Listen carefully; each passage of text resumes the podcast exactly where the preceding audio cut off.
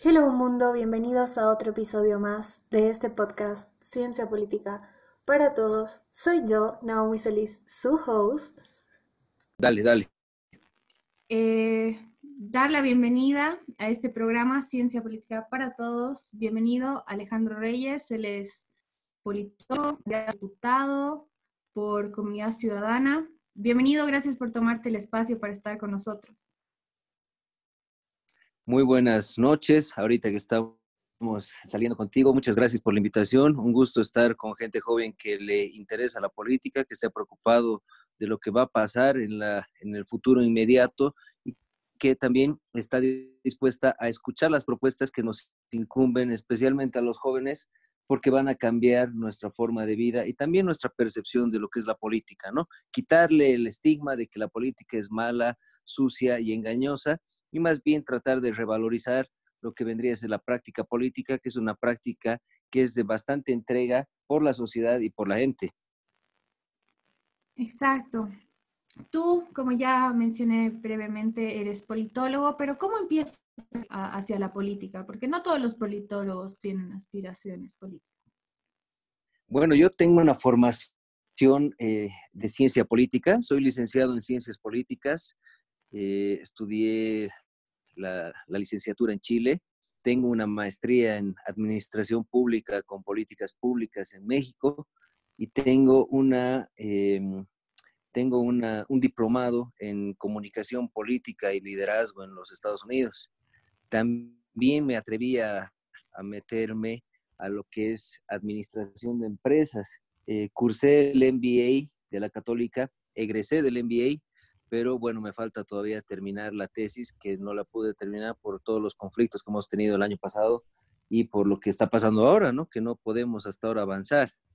A tu respuesta, eh, a tu pregunta, perdón, eh, yo me inicio en la ciencia política porque en realidad la política ha estado eh, en mi crianza desde mi niñez. Yo siempre he tenido la vocación y la intención de crear, renovar la política, justamente mientras yo crecía en los 90, bueno, se estaba dando diferente tipo de forma de hacer política y eh, bueno, en mi familia siempre se ha discutido política en las charlas de sobremesa y yo siempre he sido testigo, eh, muchas veces eh, mudo, pero ya con el tiempo creciendo, ya vertiendo opiniones, siempre ha sido mi vocación.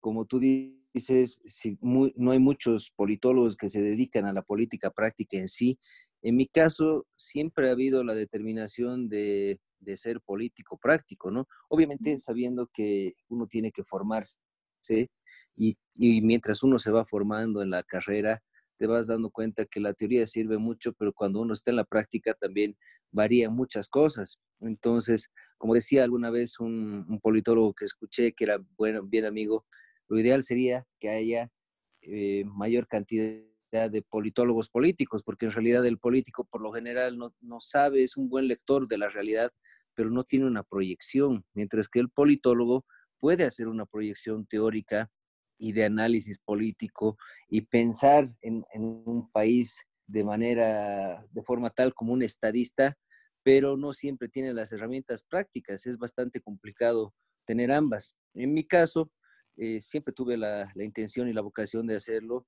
y bueno, su, surge como una vocación desde niño, como te decía. Ahora, ya hemos tenido en el, programa eh, invitados de, comunidad ciudadana han opinado, recién estaba empezando esta coyuntura de, y todo este problema de, la pandemia que estamos utilizando ahora, pero ¿cómo ha estado trabajando comunidad ciudadana con eso, tú personalmente? Bueno, yo vengo, tengo una trayectoria política que viene desde las plataformas políticas, desde las plataformas ciudadanas, desde los grupos autoconvocados y autoconformados que hemos estado trabajando eh, siempre en contacto con la sociedad y a, veces, algunas veces con los partidos, otras veces sin los partidos, pero de una forma continua. Entonces, eso nos ha permitido tener eh, sensibilidad con lo que está sucediendo y tener mayor sintonía con la gente. Entonces, mi trabajo y el trabajo del equipo que tenemos, que en realidad es gente joven, que la mayoría es de nuestra tanda, de nuestra generación, que busca más bien ayudar a la gente y también eh, crear una, visión de país. Eh, nos hemos estado primero autoconvocando en lo posible en, la, en el tema de la resistencia. Obviamente hemos estado formando, apoyando, etcétera y ya ahora en la pandemia, que es más difícil movilizarse y bueno, nosotros no estamos en gestión de gobierno, estamos más bien eh, al margen de la gestión, eh, nos es difícil movilizarnos, pero eh, sí hay formas de ayudar. Hemos estado entregando algunos donativos, yo he estado moviéndome un poco por mi barrio, hemos estado moviéndonos con las juntas de vecinos para ver algunas carencias que tienen y por supuesto el partido también está iniciando eh, labores sociales. Carlos Mesa eh, ha propuesto de que se ha, lanzado, perdón, una iniciativa de eh, ayuda a, las, a, las, a, las, a la gente necesitada y estamos en la conformación de esos equipos que van a salir al, al, resguardo y al respaldo de la gente que está necesitando este tema de formar la red nacional de voluntarios que, propone Carlos es justamente para darle llegada a toda esa gente que no ha podido eh, ingresar o cobrar los bonos, ya sea por marginalidad, por lejanía, por ignorancia, incluso porque no tienen conocimiento de los bonos o porque también eh, existe engaño. Y las mismas juntas nos han ido mencionando, ¿no? Que las prácticas políticas de antes, de que si no estás con el partido o estás en contra, pues el beneficio no es para ti. Entonces, todo eso hemos estado coordinando a nivel social, hemos estado coordinando a nivel territorial y eh, estamos trabajando de esa forma y esperando a que la cuarentena se flexibilice para que podamos hacer más tangible el trabajo y obviamente cooperando con la gente y también con los otros, con las otras iniciativas, porque hemos visto que existen varias iniciativas a nivel eh, nacional que están rindiendo frutos y que, y que, y que nos sirve, ¿no es cierto? Perdón, ¿me escuchas? Sí, sí, sí, no te preocupes. Entonces, estamos eh, en ese sentido tratando de colaborar con la sociedad y obviamente eh, en sintonía con la, con la población. Increíble. Sí, realmente más, más que algo partidario ahorita, ayudar a Bolivia es, es una prioridad, ¿no? De todos como bolivianos. Tenemos que ponernos la mochila y, y sacarla adelante como se pueda. Eh, recientemente, bueno, no recientemente, se te invitó a que hagas un análisis sobre las primeras encuestas, no sé si te acuerdas. Sí, por supuesto, sí, recuerdo. Ahora, eh, lo que te comentaba era que ha crecido en las encuestas el más, yo, yo no sé, es preocupante. Tal vez podrías hacer un análisis ya un poco, tal vez saliendo un poco del rol de candidato, más como como politólogo que eres? Eh, bueno, yo tengo una percepción práctica de las encuestas. Nosotros el año pasado, mientras hemos estado en campaña, las encuestas siempre responden eh, principalmente a los contratistas, a, los, a la gente que contrata y paga por las encuestas, y también hay empresas encuestadoras que tienen una línea política. Además de que se tiene que saber eh, cuál es la metodología de estudio de cada encuesta el año pasado muchas encuestas han sido distorsionantes de la realidad. Eh, es un método que se ha utilizado mucho tiempo y en muchos países de crear eh, una realidad ficticia a través de encuestas que eh, producen o que alivianan el fraude. Eso se ha visto mucho en México, por ejemplo, el PRI, muchos años, muchas elecciones en sí, ellos lanzaban encuestas, mostraban al PRI como ganador y en realidad iba suavizando lo que iba a ser el fraude final. Esa ha sido nuestra experiencia en la anterior elección. Nosotros hemos visto un, fraude monumental que eh, desde un inicio ha sido respaldado por ciertas encuestadoras, pero que en la práctica y en la calle se sentía eh, el respaldo de la gente de otra forma. Estaban de acuerdo con las propuestas, había muy buena recepción en la gente, en la calle, en, la, en, plena campaña y se veía eh, más allá de los medios de comunicación en las redes. Entonces, yo veo las encuestas como una, un retrato de cierto momento. Ahora lo que estamos viendo y lo que estamos padeciendo es eh, ciertamente la realización de encuestas pero que eh, obviamente tienen un fin y que están reflejando un momento. Yo creo que la, si bien la gestión de la presidenta tiene bastante aprobación, eh, no es un reflejo de la intención de voto que vaya a tener el día de la elección. ¿Por qué? Porque estamos en un gobierno de transición y que eh, lastimosamente está eh, sumergido en muchas coyunturalidades que hacen que el, el conflicto social, político y en este caso de salud produzca cambios muy rápidos en la percepción del votante. Entonces, eso hace que el día de la elección, cuando sea que se determine que llegue, eh, la votación va a ser bastante emocional y también va a estar sumergida en bastante ausentismo por el tema de la salud, justamente por el miedo al contagio, por, las, por, esta política que tenemos que tener de distanciamiento social, etcétera. Entonces vamos a llegar a una elección que va a ser eh, primeramente reñida, eh, segundo con, con un distanciamiento y un ausentismo bastante importante porque la gente va a tener miedo de ir a votar. Y tercero, con un más que eh, si bien se ve fuerte en las encuestas, basta ver su accionar para ver que eh, es, un, es un partido que está fragmentado, que no tiene liderazgo, que no tiene un proyecto político, que su candidato presidente no es la persona idónea y es más, representa todos los vicios que ha tenido el MAS durante 14 años. Entonces, es un, es un partido y una propuesta y un candidato que han tenido un tope, que han tenido una un grado de crecimiento que más bien su crecimiento es para abajo. Y como yo mencionaba alguna vez en las, en las entrevistas que me hicieron respecto a las encuestas, lo que hay que leer es, es eh, de una forma diferente, hay que tener una, una lectura diferente. ¿En qué sentido?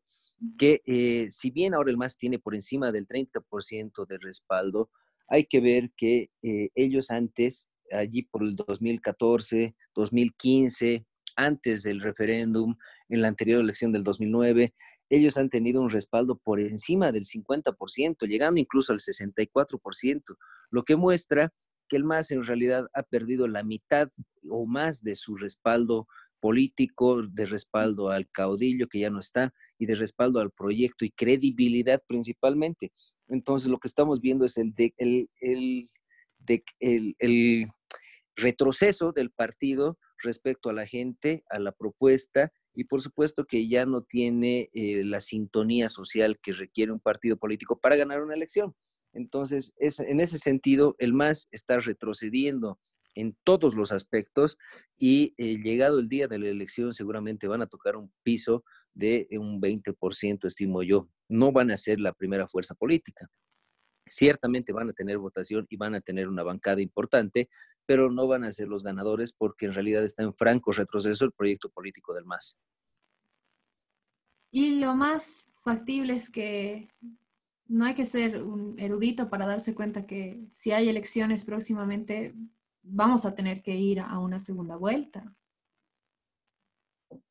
Por supuesto, porque ahora lo que está en juego es justamente la propuesta y la visión de país.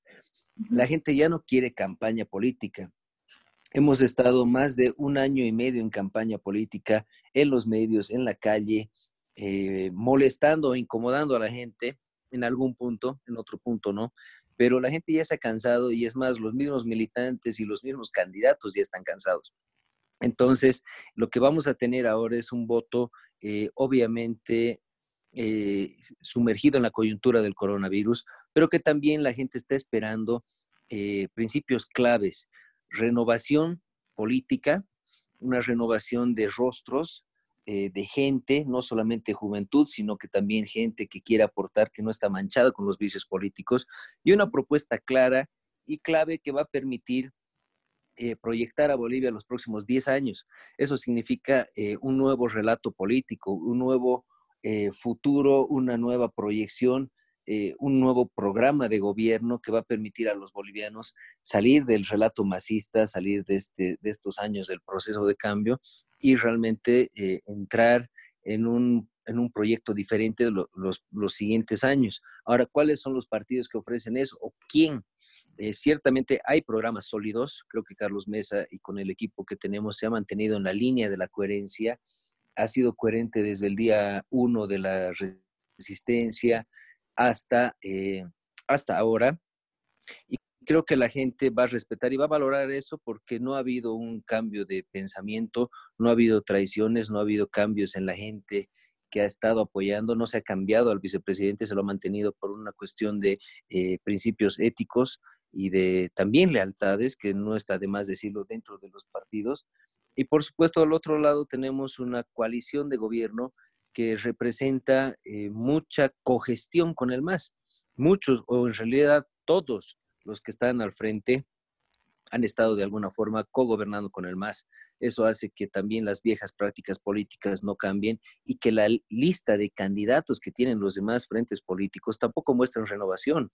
Uno ve la lista de juntos y la mayoría del, si no es todos, están prácticamente, son políticos con, un pasado político importante, con mucha experiencia o que están ahí eh, para o que están ahí eh, demostrando que no, no le dan cabida a la juventud, mientras que la lista de comunidad ciudadana tiene muchos rostros nuevos y lo que está buscando Carlos es justamente eso, renovar los rostros, las prácticas políticas y también generar una escuela política que permita cambiar los vicios que estamos padeciendo por culpa de la corrupción endémica que nos deja el MAS y que ciertamente lo tienen, eh, incluso están enraizados porque no es fácil sacarlos en la burocracia, en la gestión pública que sigue estando hoy presente.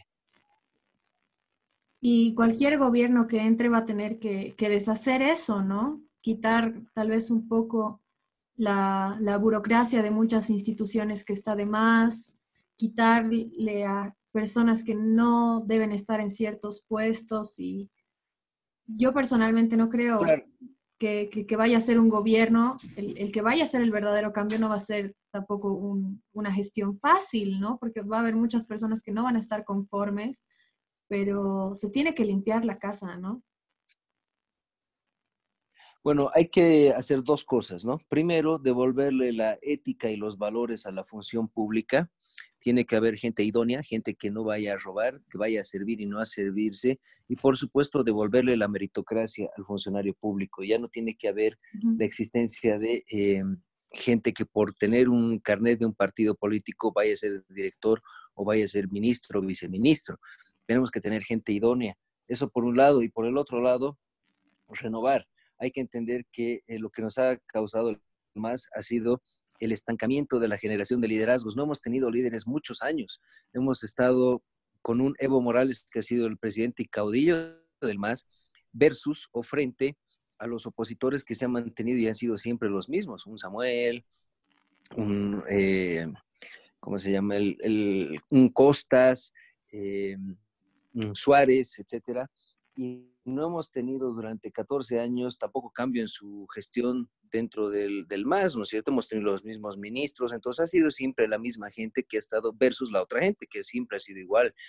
Lo que hay que promover más bien es la rotación de la gente para que no haya corrupción, para que no se creen esos núcleos eh, que terminan manejando negociados y negocios internos, y también para promover liderazgos nuevos y que hayan ideas nuevas. Tiene que haber fluidez dentro del sistema político, tiene que haber fluidez de ideas, de, de liderazgos, de gente, para que podamos ir cambiando de acuerdo a los avances y de acuerdo a las necesidades del pueblo, de la gente y de las necesidades externas. Hay que entender una gestión ya no para durar 50, eh, 20 o, 10 años. Hay que entender una gestión para eh, promover, institucionalizar y, por supuesto, generar los avances y después democráticamente eh, entregar el poder. Completamente de acuerdo con, eso de, las caras nuevas. Creo que es algo que todos queremos, en especial nosotros que somos jóvenes, que, que, hemos crecido viendo, como dices, las mismas caras, no, que yo tenga memoria, cuando una persona mayor habla, dice en el gobierno de tal persona, en el gobierno de tal persona. Y desde que tengo memoria ha sido el gobierno de Evo Morales. y realmente la renovación es algo que, todos queremos, en general como juventud, y en eso concuerdo contigo. Para las personas que no te conocen, tú tienes la posibilidad de de llevar un cargo público, de ser diputado. ¿Qué le puedes decir a esas personas que no te conocen? Bueno, lo que en realidad hay que, eh, hay que promover es eh, un recambio. La política tiene que ser para servir, la política tiene que ser para producir cambios buenos, para, eh, tiene que servir para mejorar la sociedad, para uno aportar con algo a la sociedad y que esta eh, o sea, en, algún punto sea eh, gratificada con eso, con ese aporte. Eh, nosotros como jóvenes, especialmente en persona te lo digo, nos ha costado mucho promover estos cambios. Hemos tenido muchos años de, de, de estar por fuera del sistema político, nos han subestimado muchísimo eh, yo creo que una demostración clara ha sido la, revolución de las pititas, de que realmente esta generación era contraria a lo que decía el sistema político, era contraria a lo que decía Evo Morales, de que no nos importa la política, que solo les interesa ganar plata y que eh, solo se mueven por eh, notita, como decía, ¿no? por plata o por nota, como decía Evo Morales, yo creo que esta generación se ha ganado el lugar que, estamos peleando, que lo vamos a ejercer y hemos demostrado coherencia en la propuesta, hemos demostrado eh, valores políticos y yo creo que eso es eh, la política que se viene ahora, quitarle el estigma de que es malo, de que es negociado y más bien revalorizar, mostrar que se puede hacer política con valores, con ética y sin la ambición de quedarse para siempre y sin eh, la necesidad de la corrupción, todo lo contrario. Entonces, creo que ahora es el momento de que la juventud participe. Hemos sido relegados mucho tiempo y más bien ahora tenemos que demostrarles que vamos a cambiar el país, que eh, queremos una Bolivia diferente, que tenemos buenas ideas y que tenemos también la experiencia, poca, seguramente, pero con toda la voluntad y con toda la formación también, porque hay mucha gente joven profesional que no ha tenido la oportunidad y que en este gobierno que se viene va a tener la oportunidad de demostrar eh, su, em, su talento profesional, su desempeño y que seguramente vamos a estar nosotros ya eh, trabajando y, eh, reformando este, este sistema político y también la función pública. Entonces yo les diría a todos que este es el momento de participar, este es el momento de eh, apoyar, de aportar con ideas, con trabajo, con, em, con trabajo político también eh, al, siguiente gobierno, a la siguiente propuesta, sea cual sea que, sea lo, lo, que creen, ¿no es cierto? Sea cual sea el partido por el que vayan a apoyar o votar, pero este es el momento de producir los cambios, porque estamos terminando un ciclo, este ciclo masista ha llegado a un fin, estamos en una transición y desde el próximo gobierno tenemos que nosotros pensar cuál va a ser nuestras, nuestra directriz los próximos 10 años, qué país queremos y qué país queremos dejarle también a nuestros hijos, porque en algún punto vamos a ir creciendo y madurando y vamos a tener que entregar la posta. Entonces tenemos que pensar qué país queremos, qué país soñamos y qué tenemos que empezarlo a construir justamente desde el próximo gobierno eh, legítimamente constituido y que haya sido creíble y que gane una elección. Muchísimas gracias, Alejandro, por todas tus, palabras, por el análisis igual que, has presentado para las personas que nos están escuchando. Eh, te, te, dejo la invitación abierta para cuando se reinicien las campañas, que puedas pasar otra vez para que hablemos ya de campaña. Por supuesto, muchas gracias a ti por la invitación, por felicito tu iniciativa y yo creo que justamente las redes han sido las que nos han dado el poder eh, de presencia, no solamente por internet, sino que también en las calles, nos han mostrado a los jóvenes como personas propositivas que queremos un cambio en Bolivia y eh, te felicito a ti porque estés eh, participando en esto, porque te interesa la política y es parte también de la demostración que queremos hacer todos los jóvenes de que vamos a aportar con este país eh, de acuerdo a nuestras a nuestras fortalezas y a nuestras destrezas. Entonces, eh, muchísimas gracias y por supuesto encantado de, estar contigo ya en campaña, eh, mostrando nuestras propuestas, mostrando nuestras propuestas como jóvenes y por supuesto también mostrando al equipo que también está detrás de cada uno, que también son jóvenes y que quieren y que sueñan una Bolivia diferente. Gracias. Como ya lo he dicho antes, la finalidad de estas invitaciones es llamarte a reflexionar y a escuchar también diferentes puntos de vista. Espero hayas disfrutado de esta conversación y de nuestro invitado de hoy. Te mando mucho amor, hasta la próxima.